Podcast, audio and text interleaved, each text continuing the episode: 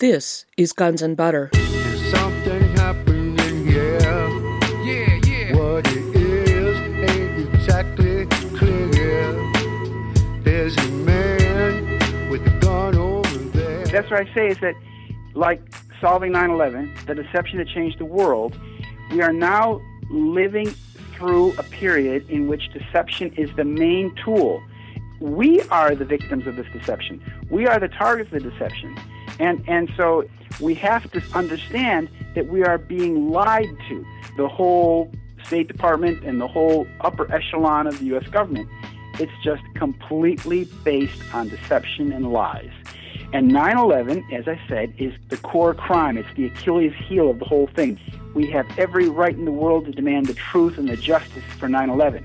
I'm Bonnie Faulkner. Today on Guns and Butter, Christopher Bollyn. Today's show 9 11 and the Politics of Deception. Christopher Bollyn is an independent researcher, investigative journalist, and author. Along with research and writing, he has worked as an editor and translator.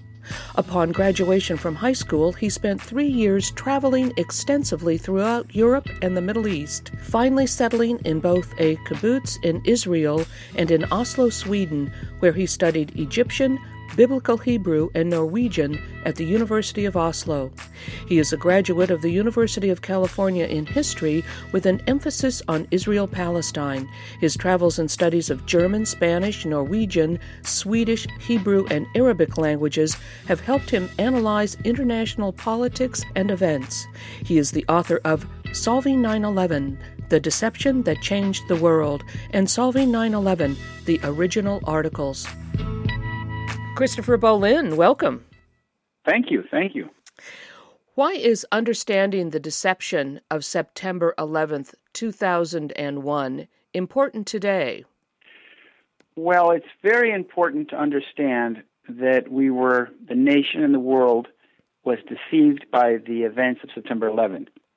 First of all, it's important to understand that the deception um, began with the attacks on, on 9 11 and has continued for the nearly 13 years since. And it's important because 9/11 was a was a spectacle of terror that was meant to change um, the United States of America and to change the world, to to reset the agenda, to to drag the United States into war in the Middle East on a long-term basis. And now um, that model, the same model that was employed um, with the terrorism of, of 9/11, is being used time and time again. This is the model of false flag terrorism, so that when we see um, the recent events, for example, uh, the shooting down of the plane, the Malaysian plane over the Ukraine, for example, or the uh, the beheadings by this Islamic State organization in Iraq and Syria, what we're seeing is we're seeing once again um, terror being used as a as a tool to affect public opinion, and the understanding of the deception of 9/11 is is essential uh, for Americans and for all free people in this in this world, because um, we have to realize that the government that we have in the United States now is maintaining the deception that means that they are maintaining the lies about the um, events of September 11th, in which 3,000 you know Americans were killed, and a free people cannot allow a government that um, facilitates the mass murder of its citizens. That simply is unacceptable, and so it's not something that we can um, run away from, or we can uh, pretend that uh, you know we can stick our head in the sand and that it's not going to get us that is not the, the mature thing to do. That's not the wise thing to do, and that is not an option for us because if we allow if we allow ourselves to um, be deceived about what happened on September 11th, um, we are the ones who will pay the price for being enslaved to that lie. And and what do we need to learn and take away from understanding what really happened on September 11th, 2001? What is it that people need to understand about those events? Well, we need to understand uh, basically who's behind 9 11, the people behind it, and how they did the false flag terrorism, and how the deception was then sold to the American people um, by the media. Because, um, as I said, this is a model, this is a, a pattern that is now being used with regularity. Um, you know, the, the incidents that we're seeing now, thank God for small favors, are not of the magnitude. But um, the deaths of hundreds of people on a Malaysian airplane that was shot down over Ukraine, or the deaths of uh, um, the journalists and, and, and people who are killed um, in the terrorism in Iraq, uh, it's the same terrorism. And false flag terrorism has been used all along since 9 11. For example, as I said, the bombings in Iraq, scores of people have been killed every week in the last 10 years or so in Iraq in false flag terrorism that is designed to create sectarian division. That's to create animosity between the various groups of people in Iraq. Um, the long term goal being the sectioning or the, the balkanization of Iraq into a, a country with uh, three statelets, three mini statelets, and so that Iraq will cease to exist as a nation, just as Yugoslavia ceased to exist or the Soviet Union ceased to exist. But um, what you wind up with is, is smaller little statelets that are um, feuding with each other and it can be more easily exploited and controlled. We have to understand how it was done so we can see how it's done time and time and time again now and in the future. It will be done. Well, you mentioned the bombings in Iraq. These are presented in the press as Iraqis bombing each other constantly. Are yes. are you indicating that you think these bombings are being set off by foreigners, for instance? Oh yes, there's no question about it. Many of these bombings are reported uh, one time. You know, there's a bombing and scores of people are killed, and somebody comes forward and says uh, that it was a suicide bomber. Um, but nine times out of ten, these are not suicide bombers at all, but they are um, cars that are parked, you know, with explosives in them that are then remotely detonated.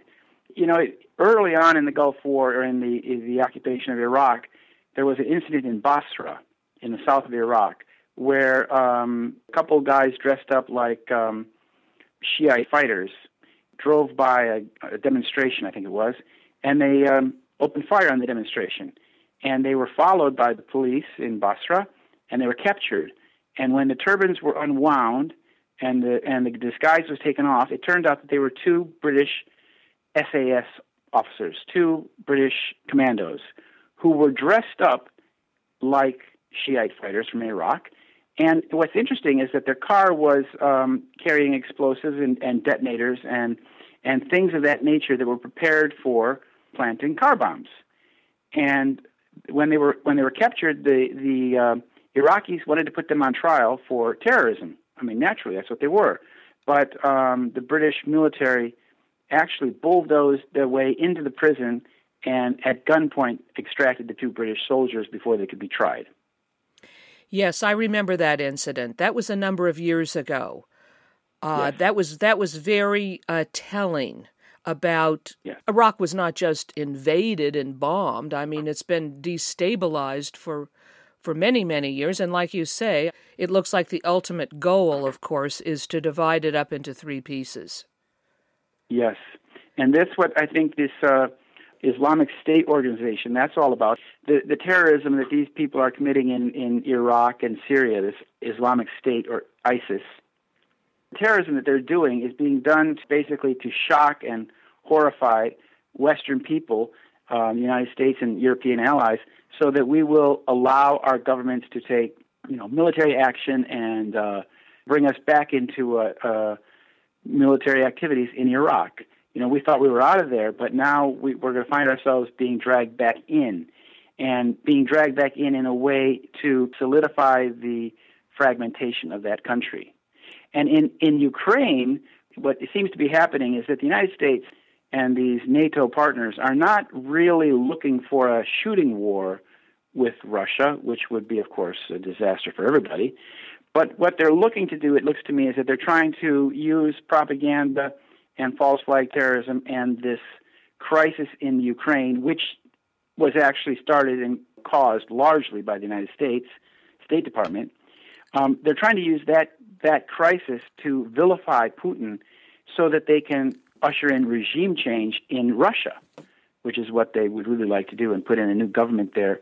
And, and so, you know, we're seeing time and time again the same method being applied as was applied on September 11th. So if you want to understand how that method works and um, you know have some clarity of understanding about what's going on in our world, it's really essential that you understand the deception of 911. Right. And um, before we leave the subject of ISIS, it's pretty well established, even in some of the mainstream media, that that group, uh, whatever they are, they've come out of Syria and they've been supported mm-hmm. uh, all along by the Western Military Alliance, right? Yes. And what's really, really shocking is that John McCain, Senator John McCain, went to Syria in May 2013 on a uh, some sort of uh, secret type trip. But there were photographs taken when he was there. He met with um, the men, uh, the fighters, who actually are the founders of this organization that we're now bombing, ISIS. And uh, there's a photograph of, of John McCain meeting with these people, and he's speaking with the man who is alleged to be the uh, founder of ISIS. And, and ISIS had just been created at that time. And what it shows is that John McCain, who is like the uh, cheerleader for the uh, Zionist war agenda in Congress, along with um, Lindsey Graham, these two senators, um, they're pushing the Congress to support the war agenda everywhere possible. And they're, they're itching for war. Of, of course, they're not going to fight, but they're itching for war with Iran, and they really are the war hawks. John McCain should really be investigated for his contact with these Iraqi or Syrian fighters because it, it seems to be treasonous activity, I would say, to be uh, meeting with people and supporting people who are um, in the business of beheading American journalists and fighting the United States of America. Well, absolutely. And you've uh, mentioned a photograph of John McCain with some of these people. I've seen several photographs uh, of him mm-hmm. meeting with these people. The latest one in a living room with, I believe, the head of ISIS was yes. or is somebody named Al Baghdadi or something. He went under yes. another name yes. previously, and and there's John mm-hmm. McCain meeting with him and others. I mean, it's very clear. Yes, yes. Well, that that that man that he's talking to has a lot of names, and he's um, speaking to John McCain and uh, Thierry Meyssan, who is in Syria, uh, uh from Voltaire.net. He um, he came out with an article a few weeks ago in which he uh, said that this man that John McCain is speaking to is this man you said, and that he is in fact the founder of ISIS. And the the way it's understood is that all of these these militias that were fighting in Syria and that have expanded into Iraq um, are in fact sort of morphing and and overlapping with each other in many ways. So it's like they are all basically calling for the same thing, and that is Islamic Caliphate, is what they want. And it's very clear that uh, John McCain was supporting those people and urging them on and asking for U.S. support for them, as if as if somehow um, one could distribute the rifles to people and uh, get them to sign on a, uh, some sort of contract that they will only use it for this and this and this you know, and it turns out that these people are the, are the very ones who are killing children and, and committing all kinds of terrorist atrocities in Iraq and Syria. Well, also, and this leader, I believe his name was al Baghdadi, but I don't have it written down. Uh, wasn't he the same person that was uh, photographed in Iraq giving a sermon while he was wearing a Rolex watch? Yes, yes. Uh, he has several different, many different names because they they have a lot of different names. Also, there's a there's a ten million dollar you know warrant or uh, reward out for this man's arrest, and that is a State Department reward um, that has been put on this man's head for uh, several years. I don't know exactly how many years, but he was wanted by the U.S. State Department at the time that John McCain was talking to him. And what I did is I I contacted John McCain's office in Washington and asked them, uh, sent them the picture and asked them to identify this man in the lower left corner in the dark shirt with whom John McCain was talking. And they couldn't do that. They couldn't give me a name for this person. So I said, you know, I don't understand. what kind of security you do or what kind of vetting you do of people that are going to meet with John McCain.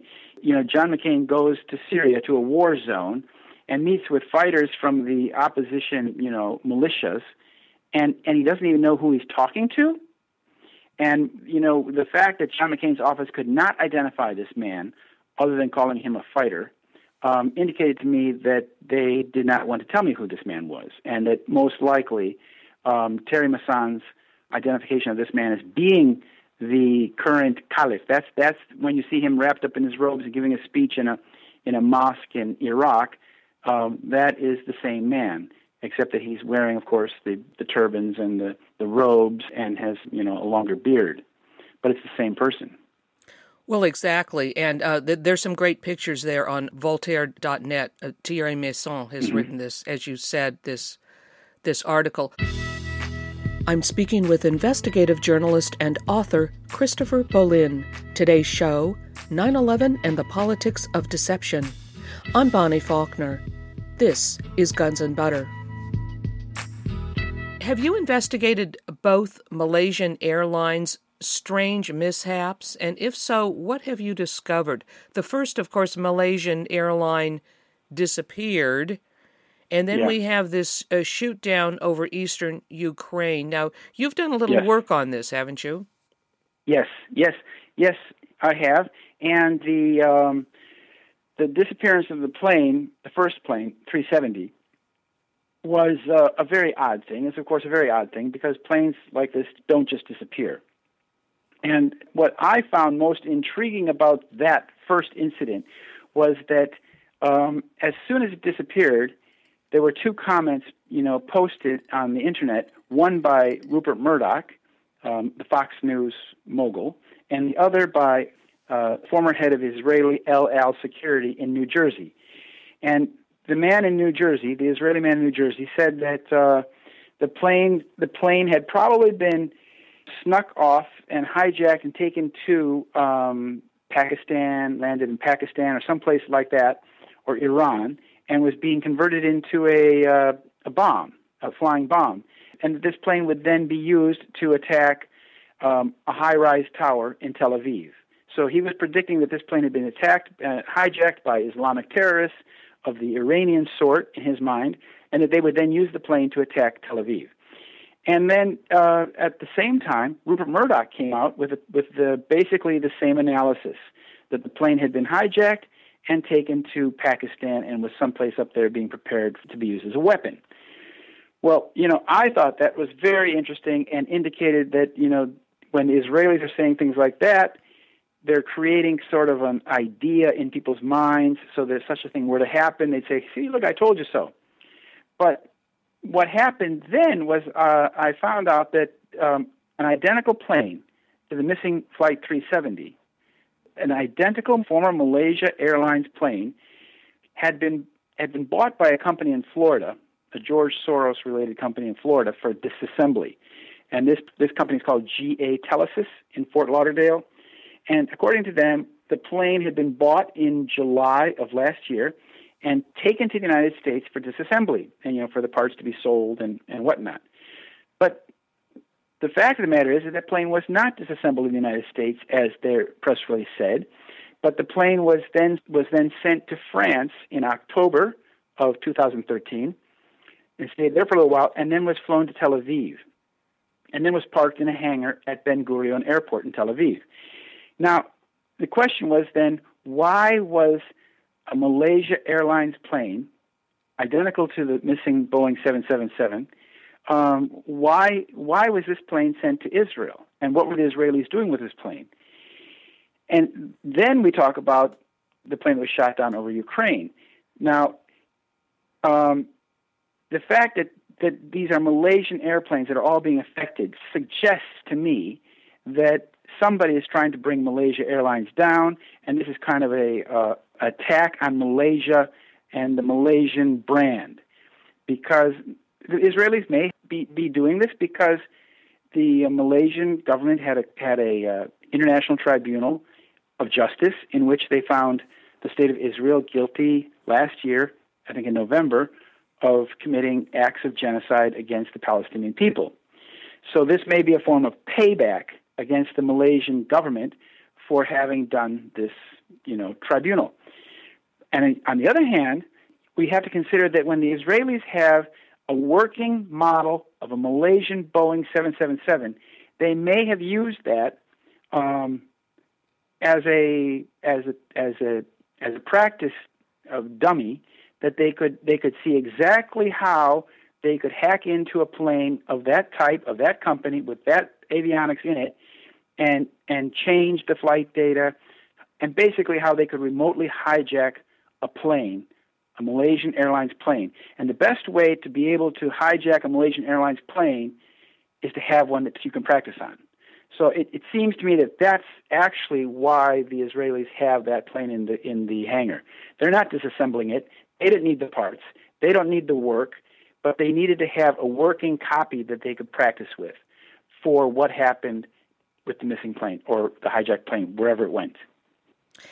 So, well, now that's interesting. I hadn't thought about that. Now, uh, mm-hmm. now this missing, now this uh, Malaysian Airlines plane that was sent to France and then ended up in Israel. That was mm-hmm. there, you're saying, well before the disappearance of the Malaysian airline. Yes, about three. It was it was there. It it reached there, I think, in early November or early December of 2013. I don't remember exactly the date, but it was November, December. It arrived in Tel Aviv, and I think it was November, early November, and the, the plane went missing in wasn't it March? Yeah, March, March 18th or something like that um, of this year. So they've had that plane. They had that plane in Tel Aviv for a good three or four months before the uh, flight 370 went missing. Yeah, very hard to understand exactly what is going on here with these Malaysian planes because then, of course, Israel works very closely with the U.S. Now, yes, uh, now the now this Malaysian airline uh, that got shot down over eastern Ukraine. Do you think these yes. incidents are related? Yes, yes, yes, yes. I think that the Malaysia Airlines that was shot down over Ukraine was targeted um, because it was a Malaysian, another Malaysian plane, and that it, it was being used as a sacrificial lamb. Um, and so it was, for example, you know, we know that it was not meant to fly over the the war area but it was it was diverted. It was diverted north north of its usual route, and so it was it was made to fly directly over Donetsk in this region where the fighting is going on. And we know that um, we can see from the wreckage that the plane, the cockpit of the plane, was shot up, was was shot up with you know heavy machine gun and, and cannon fire. And we also know from the from the Russian government that a uh, Sukhoi 25, I think it is, it's Su 25, a, a, military plane of Soviet make, was in the in the immediate proximity of the plane before it went down, and and all of these things indicate uh, that that the plane was diverted, made to fly over an area, and that it was then shot down in the air. Um, and, and, and then the idea was to blame this on the rebels but the rebels didn't have the capacity. First of all, they don't they don't have uh, Sukhoi 25s to fly around. They don't have planes of their own, and the evidence strongly indicates that it was not downed by a ground to air missile. But that was the that's the explanation that was grasped upon. And and what's amazing is that we have not yet been given any real information from the investigation in, in Holland. They've had they they were they were supposed to give us some information by now, but they still haven't done that. And and the Russian information regarding the, what the Russians have said about this uh, shoot down strongly indicates that a, a Ukrainian a Ukrainian fighter plane was involved. But then the question gets even a little bit murkier. I call it a, a, a possible false flag within a false flag because the Israelis also have access to Sukhoi 25s because with the state of Georgia in the Caucasus, Israel upgraded many of these uh, planes to make them um, more modern fighters. So there, there have been planes in the skies of Ukraine that have not been necessarily Ukrainian, if you understand what I mean, because planes have been inserted from other neighboring republics, and so the skies over the Ukraine on the day this plane was shot down, the people flying the Sukhoi 25 may very well not have been Ukrainians. But it's interesting that the, the Prime Minister of Ukraine, the Yatsenyuk, the person who was put in power by Victoria Kagan from the U.S. State Department, he wanted to resign about five days after the plane was shot down, but they didn't let him. He wanted to resign immediately, the week after the plane was shot down. And so it's, you say to yourself, well, why did he want to get out of the government so badly, so quickly after this plane was shot down? Was it was he was he getting cold feet? But he was actually made to stay. He's been made to stay in power. Well, I remember the announcement of his resignation. Who compelled him to stay in power? Well, they, you know, uh, I guess he was he was talked to by the people who put him in power, and then they said that you know the uh, Parliament or the Congress, whatever they have there in Ukraine, uh, simply refused to accept his resignation. They they said no, you cannot resign. So it's like he wanted to get out. He said, I, "I'm resigning," but you know he was not allowed to resign. Well, now where is the evidence? Now you have said that yeah. there were uh, jets, let's say military mm-hmm. jets, in Ukraine that were not necessarily part of the Ukraine military, mm-hmm. that they were brought in from other countries. What is the evidence for mm-hmm. that? Well, there have been numerous reports of of of uh, fighter jets being flown into the Ukraine from other neighboring republics. There's there's Moldavia, there's other places, Azerbaijan and and Georgia and and that are in the proximity that also have fighter jets and and there have been numerous reports that these fighter jets being flown by foreign pilots have been involved in fighting against these uh, rebels. The thing is, is that we have to understand about the Ukrainian conflict is that it is an artificial conflict that was imposed on the Ukraine. Um, it has nothing to do with the uh, European Union or the people's desire to be in the European Union or anything like that.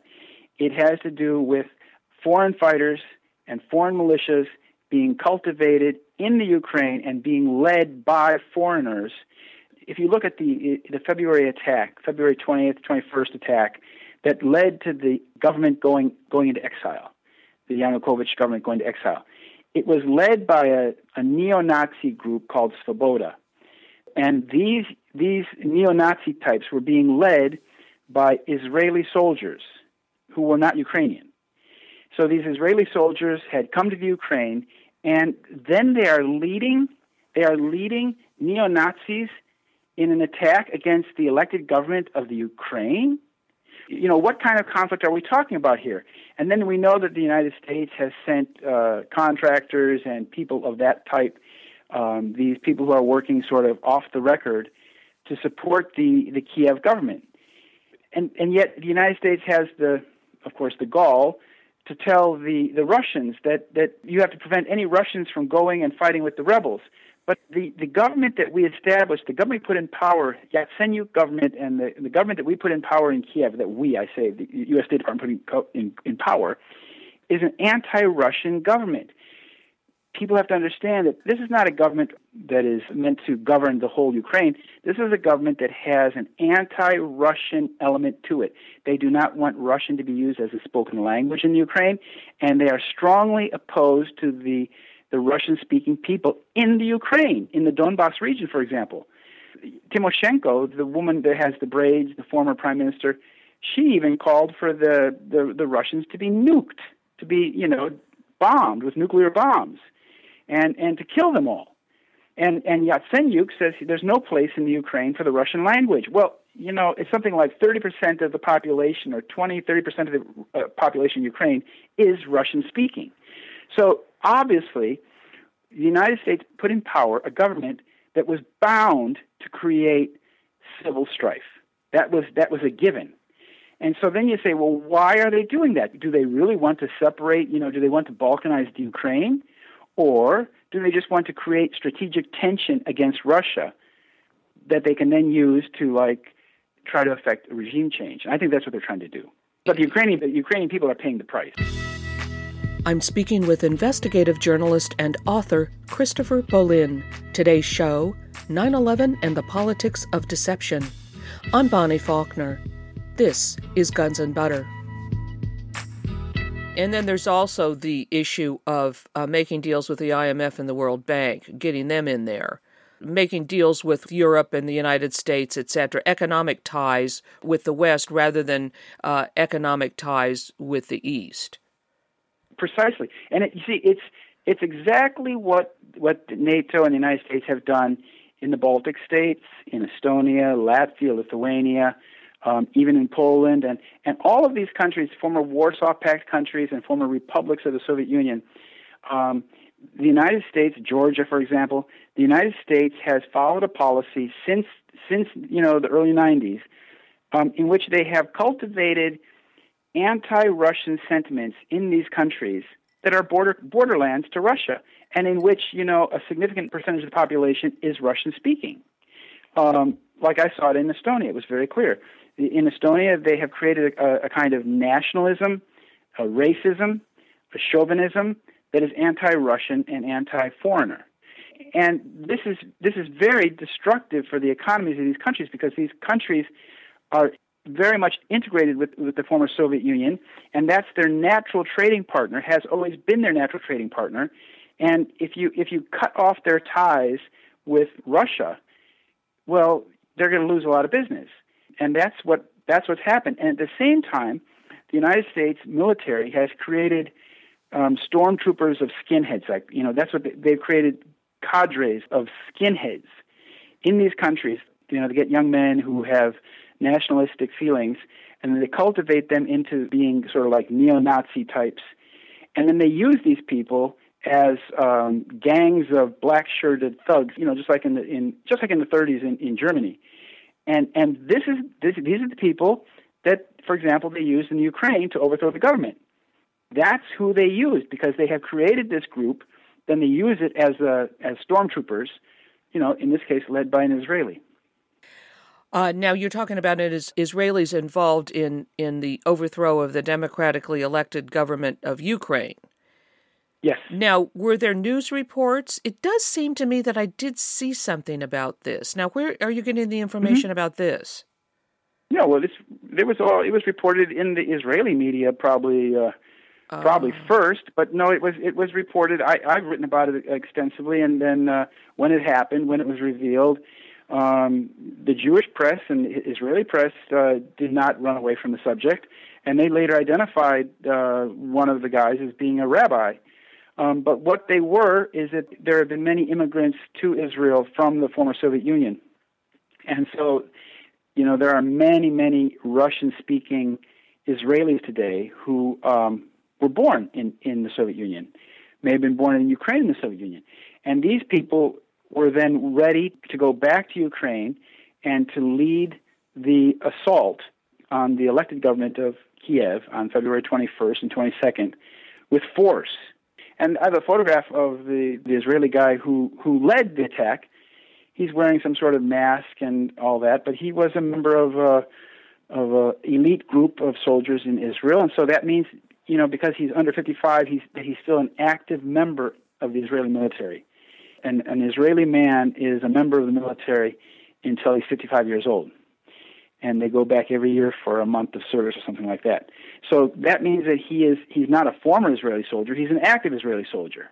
And yet he's over there in Ukraine leading uh, a gang of, of neo-Nazi stormtroopers to overthrow the elected government of Ukraine, and the United States is supporting this. Well, not only supporting it, our government engineered the whole thing. Victoria Nuland was overheard or her, her phone call was, was taped in which she bragged or she, she said that who will be the the uh, the next prime minister of Ukraine two weeks before this incident even happened. What did she call him? Yatsenyuk. She she called him well. She called him Yats. Yes. Yats, which is short for Yatsenyuk. Uh, her name is uh, Victoria Nuland Kagan. She's actually Mrs. Robert Kagan. And the Kagan family is, is a very important family in U.S. foreign policy in the last 30 years because these are the, the same people. Donald Kagan is the father, Robert Kagan is the son, and Frederick Kagan. And these are the people who founded the Project for the New American Century, which um, basically was trying to compel Bill Clinton to invade Iraq and overthrow Saddam Hussein. But then when he didn't do it, then they pushed with this uh, this uh, paper and and called for regime change in Iraq. But then the, in the same paper, it's a Project for New American Century uh, paper they came out with in the 2000.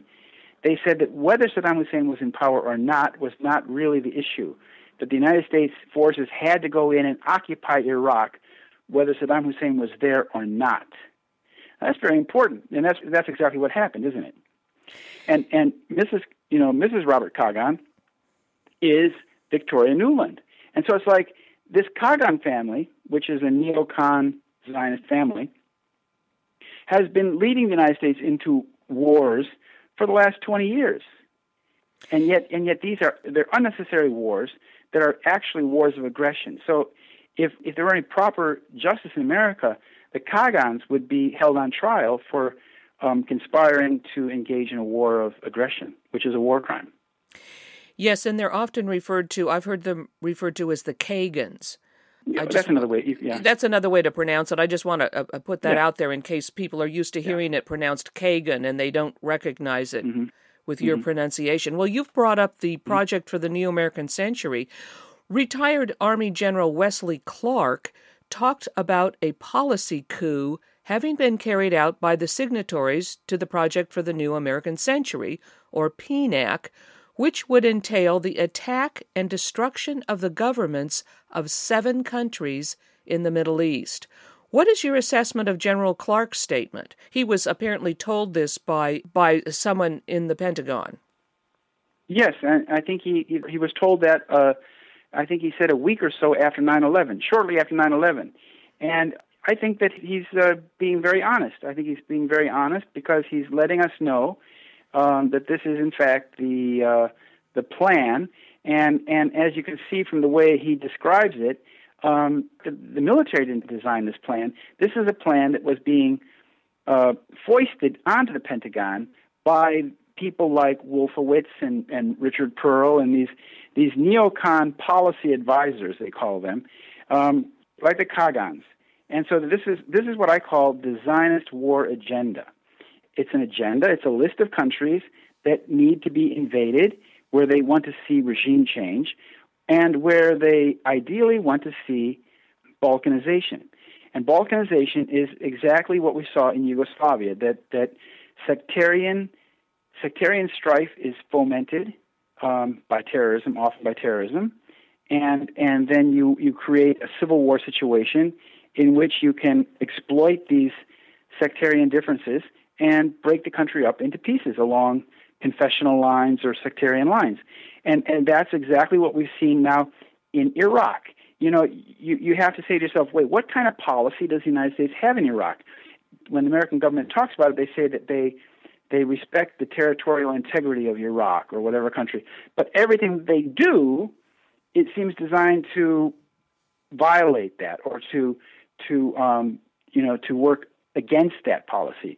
Because now, after 10, 10 or 12 years of, of being engaged in, um, in, we've been engaged in Iraq for a long time, but after, since the invasion of 2003, everything that has happened has led to this fragmenting of the country along these ethnic and sectarian lines. So it's like either our policymakers are incompetent or they're not being honest with us. And I think it's the latter. They tell us one thing and do another. That's what we see time and time and time again. We see it in Gaza, we see it in Palestine, we see it in Afghanistan, we see it in Iraq. And that's what I'm saying is that we are being deceived. We are we are constantly being deceived by our government because our government realizes that they can pull the wool over our eyes. They can tell us one thing and do another. And and that is that is really not a functioning democracy. Well, with regard to the Project for the American Century, of course, you you mentioned mm-hmm. uh, Zionist um, policy makers within mm-hmm. the Pentagon, but we've also got Cheney and Rumsfeld and a whole battery of mm-hmm. Americans mm-hmm. that uh, mm-hmm. were just as big a part of this as anybody else, right? I mean, Rumsfeld was mm-hmm. the Secretary of Defense. It, it seems to mm-hmm. me, my recollection Absolutely. of um, uh, General Wesley Clark's uh, commentary there was that the mm. person in the Pentagon that told him about the plans to attack seven countries in the Middle East, this was a memo that came down from Rumsfeld. Mm-hmm. Mm-hmm. Yeah, that that's very likely. And but the, the thing is, is that what you see in a situation like um, Rumsfeld and Cheney is that these people, like Dick Cheney, had um, strong Zionist advisors. Uh, Libby Lewis, for example, was his chief of staff as vice president. And so these people like uh, Rumsfeld and Cheney, they they themselves are not uh, very knowledgeable about you know all the demographics and, and geography here, but they have advisors who who lead them into these directions. You know, they are advised. The, the uh, president lives in a in a kind of an information bubble, and in that sense, it's very important who his advisors are. And so, like when you have people like Rahm Emanuel as advisor to President Obama, for example, for the first term, you have you have a person who is directing everything that the president sees, the information that he gets, the people who talk to him. And so that's the way that is the way that that these kinds of policies are put into effect. Um, you know, it's just like, for example, on 9/11 the Attorney General in charge of the Department of Justice was um, Ashcroft, John Ashcroft. But John Ashcroft was not the person who who made the decisions about what to do with the evidence and the prosecution of 9/11. That all fell onto his assistant, Michael Chertoff. And and it's it's it's like the Attorney General Ashcroft is just there for window dressing. The person who's making the executive decisions that affected the the cover up of 9 11 was being done by his assistant. And, you know, most people didn't really know who his assistant was, and, you know, this name isn't talked about. But, but Michael Chertoff, who made all the decisions about the destruction of evidence of 9 11, is an Israeli citizen and the son of a Mossad agent. You know, so I mean, we have a real problem in the United States government with all these Zionists who have, you wouldn't even call them, they don't have dual loyalties. Their loyalty is the state of Israel. Their loyalty is to Zionism.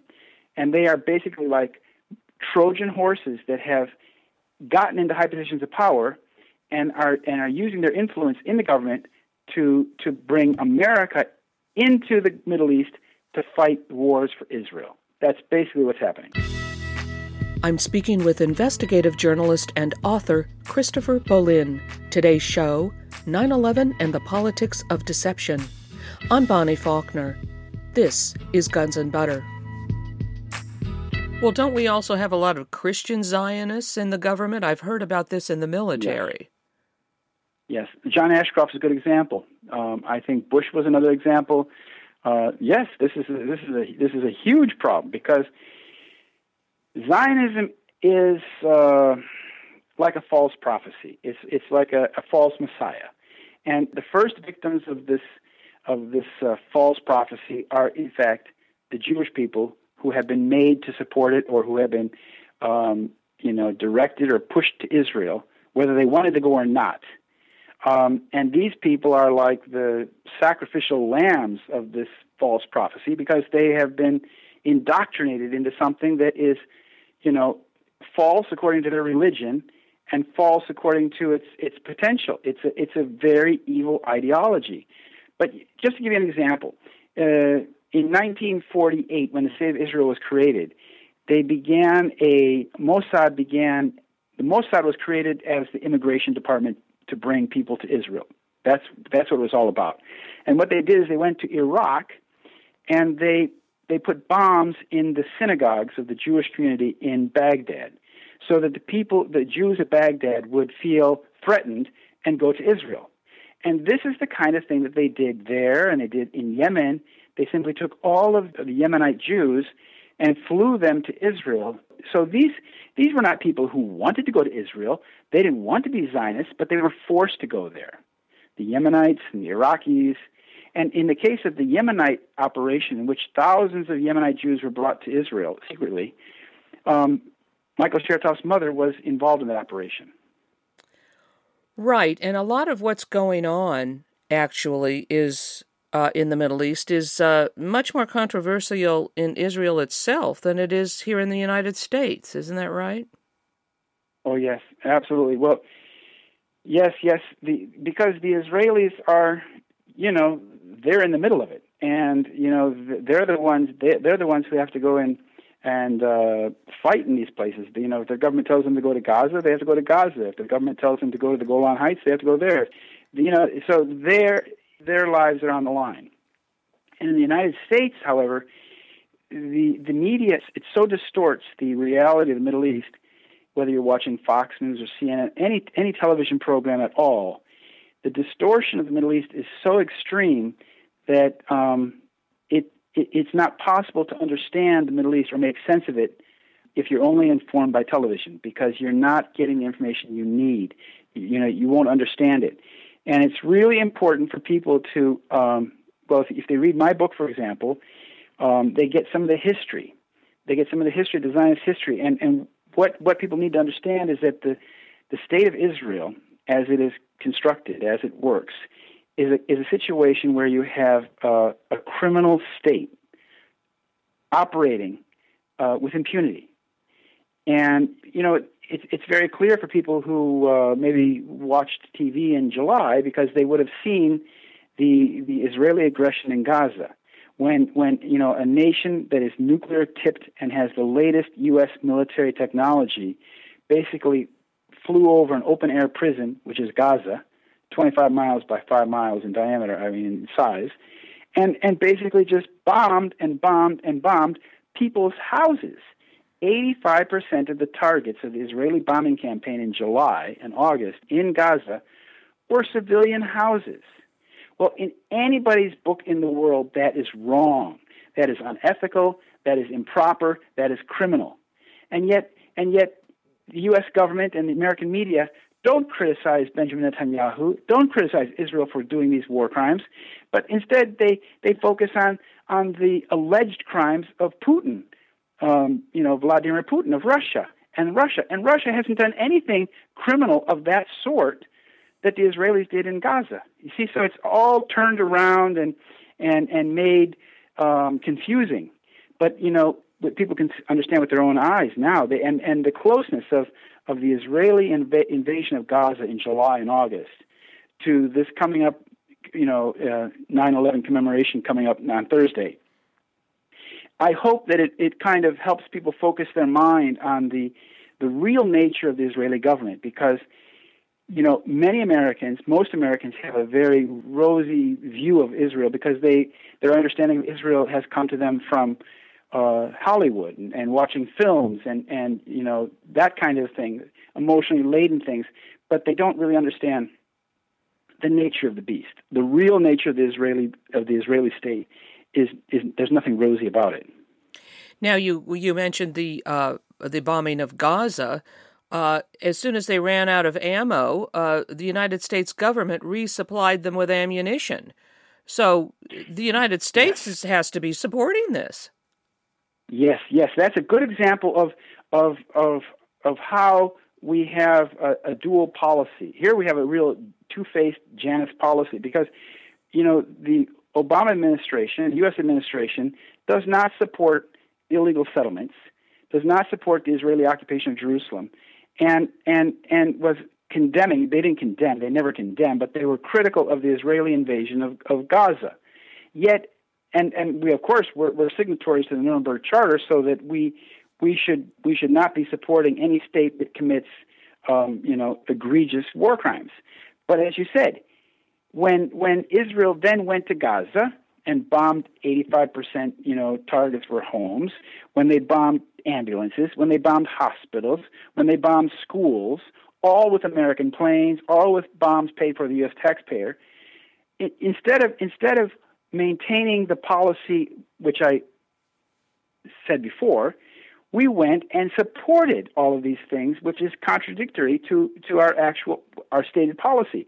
So what that tells you is that the real policy vis-a-vis Israel is completely contrary to the stated policy.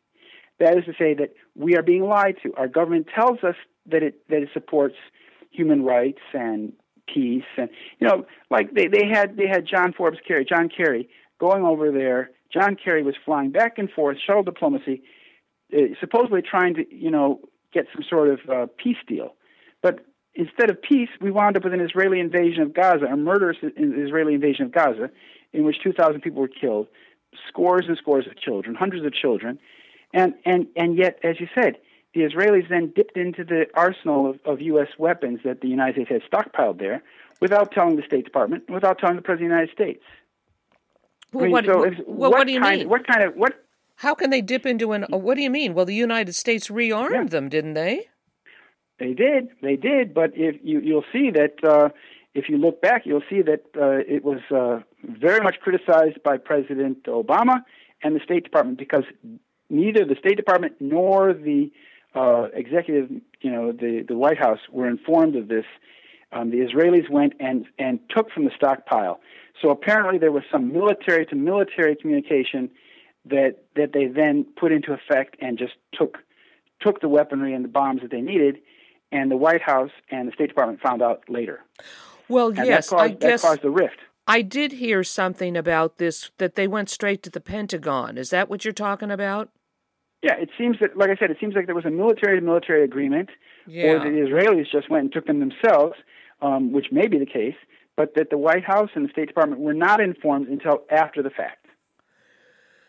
Yeah, all of which, you know, I mean, but still, the United States has to be behind the whole thing. I mean, they're supporting it, regardless well, of what we're, they we're, say. We're, be, we're behind. Yes, we become we become guilty guilty by association because because our failure to stand up for um, the policy that we supposedly state. Like as I said, Obama administration is is on the record saying that they are opposed to increases in Israeli settlement activity, illegal settlements on the West Bank. Yet, it seems like a month doesn't go by without Netanyahu or the Israeli government announcing more housing, more apartments, more expansion.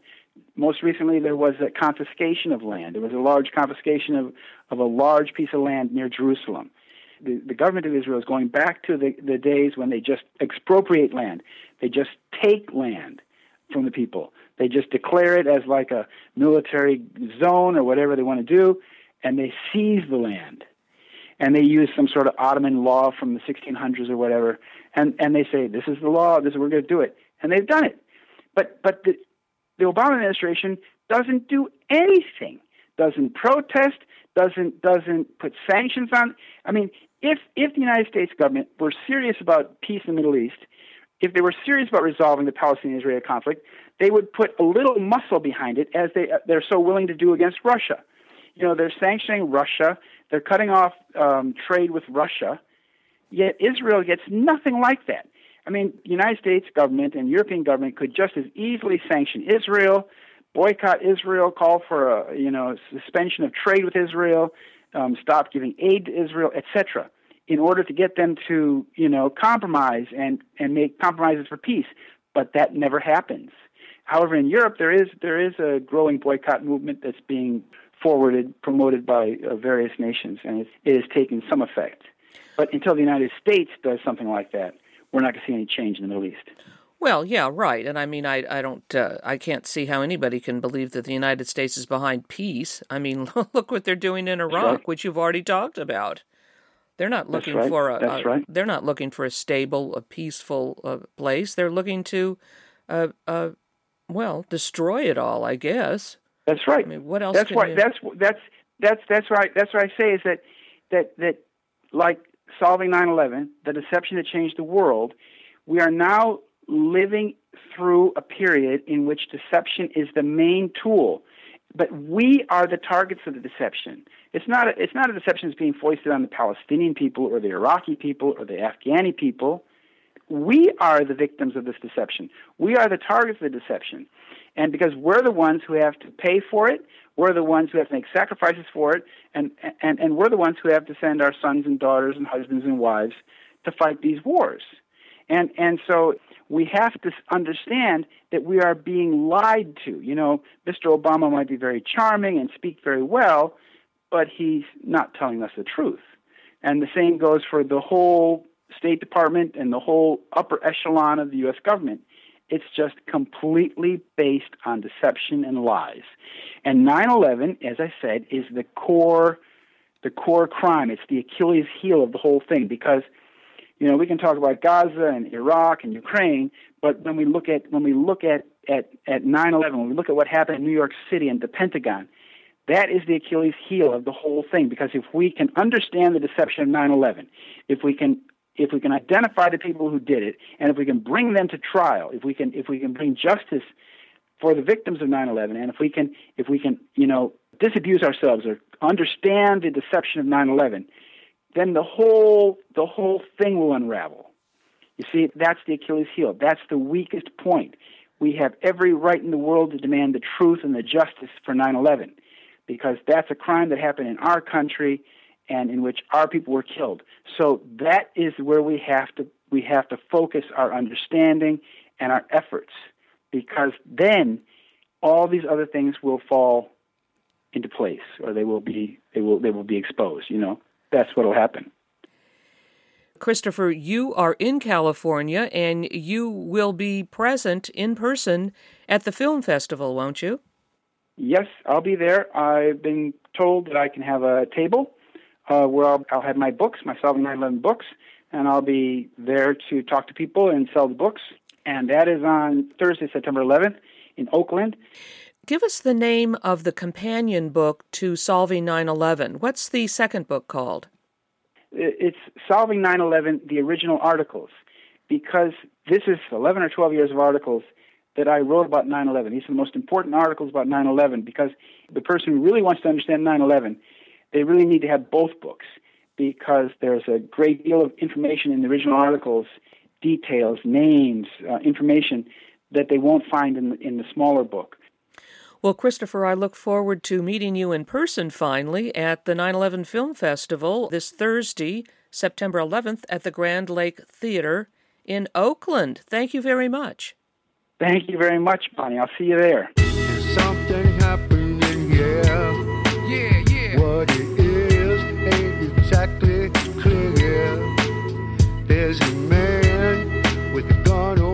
I've been speaking with Christopher Bollyn. Today's show has been 9 11 and the Politics of Deception. Christopher Bollyn is an independent researcher, investigative journalist, and author. He has lived and traveled extensively throughout the world, including the Middle East, where he studied the region's history and languages before earning a degree in history from the University of California with an emphasis on the Israeli Palestinian conflict. Along with research and writing, he has worked as an editor and translator. He is the author of Solving 9 11 The Deception That Changed the World and Solving 9 11 The Original Articles. Visit his website at www.bollyn.com. That's B O L L Y N dot C O M.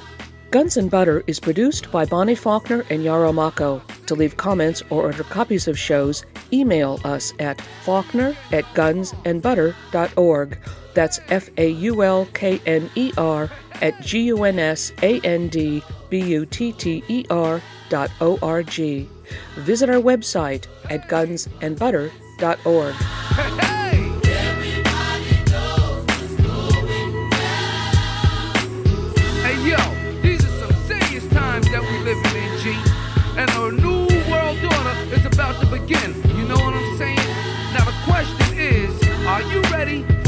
real revolution, which is the evolution of the mind? If you seek, then you shall find that we all come from the divine.